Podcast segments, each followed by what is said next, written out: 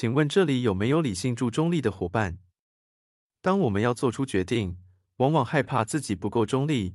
不过，生命教育在价值思辨的课题上，教我们秉持一个最高原则：立场不必中立，态度必须公正。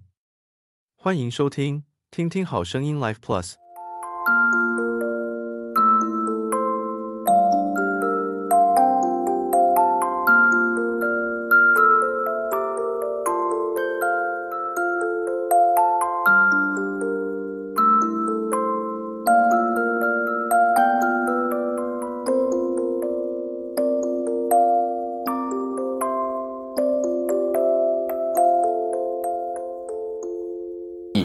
生命教育的第四个课题：价值思辨。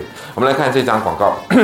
剑湖山，好，这个曾经说过，你这个儿童节哈，只要你身份证号中五或二或一的时候，只要中三码九十九元，中一码就是三九九，就是能够入园。很多当时哈，当时台湾就很多人哇，我中奖了。但是你再仔细思考，全台湾每个人都中奖，因为至少中一码，因为你身份证号不是一就是二开头。所以我要说的是，我们常常会有带风向，让你不能思考。我记得我以前这个这个，我我儿子跟我太太非常喜欢吃鸟蛋，然后呢，我小儿子那时候还不能吃大人的食物，所以呢，我们有一次去宜兰夜市，好，然后呢，就是我太太问我说买几串，然后几串鸟蛋，但是我不，我个人没有很喜欢吃，我就跟他说买三串，因为三串比较便宜，他说一串二十，三串六十，好，这边写的每串二十，三串六十，我说三串比较便宜，买三串，他就骂，他就转过来骂我说立北奇哦，我说干嘛？买买买买鸟蛋跟北七什么关系啊？他说一串二十，三串多少？我说六十啊，老板这边有写六十啊，比较便宜啊。各位，我想问你，我当下的情境我有思考吗？没有，对不对？我被老板怎么样带风向，所以呢，我就以为三串比较便宜。各位，他真的这样写，他没有骗人呐、啊。一串二十，每串呃诶，每串二十，三串当然就是六十啊。好，那。我要说的好险，我当然马上就突然惊觉到了哈，惊觉到这件。但是我们就发现，台湾什么人哈最多？双标人最多，满满的双标仔。这些人是怎么样？不思考，然后又被带风向，又坚持自己是对的，产生这些双标仔。对别人要求是那样，对自己要求却又是另外一样。所以我说，台湾不缺的就是双标仔。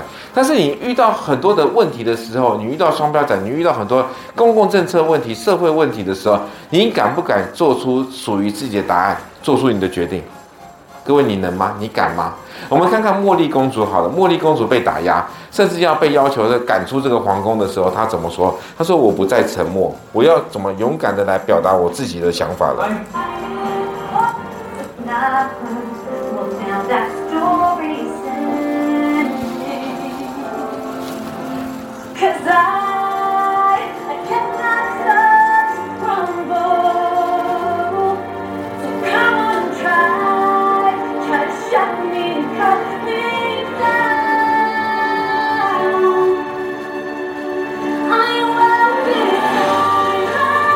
这个讲的是要勇气，这个讲的就是在善恶对错，你要勇敢的说出、做出你的决定。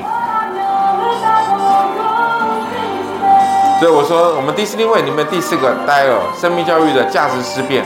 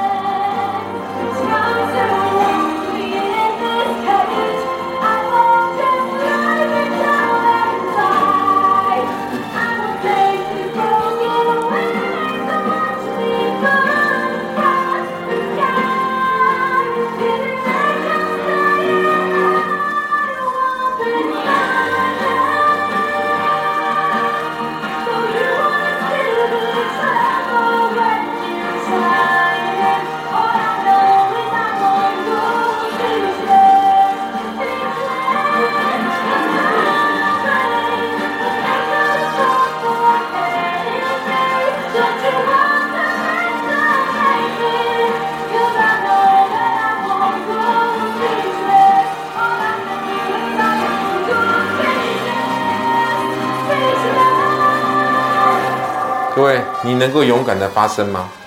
我刚刚说过，在什么政公共政策议题、社会政治问题的时候，能不能秉持一个立场不必中立、态度必须公正呢？我想调查一下各位同学，有没有是来自桃园的同学？有没有来自桃园同学？所以没有的话呢，没有人住桃园中立区嘛，对。所以拜托，从今天开始，你不要说你是中立的。好，有没有姓李的李姓同学？好，就就只有你才能够说你很理性，其他都很感性。开玩笑的，我 我的意思说，我们不要说我很中立，没有这回事。每一个人要勇敢的做出决定，选择出你要答案。所以，我们生命教育秉持最高的原则立场上，立场不必中立，态度必须公正。啊，你千万不要说我是理性又中立哈，没这回事。你应该不是中立吧哈？OK，好，那接下来呢，我们说人赚得全世界，赔偿自己生命有什么益处呢？人还能拿着什么换得生命呢？所以你一定要勇敢的活出自己所该有的样子。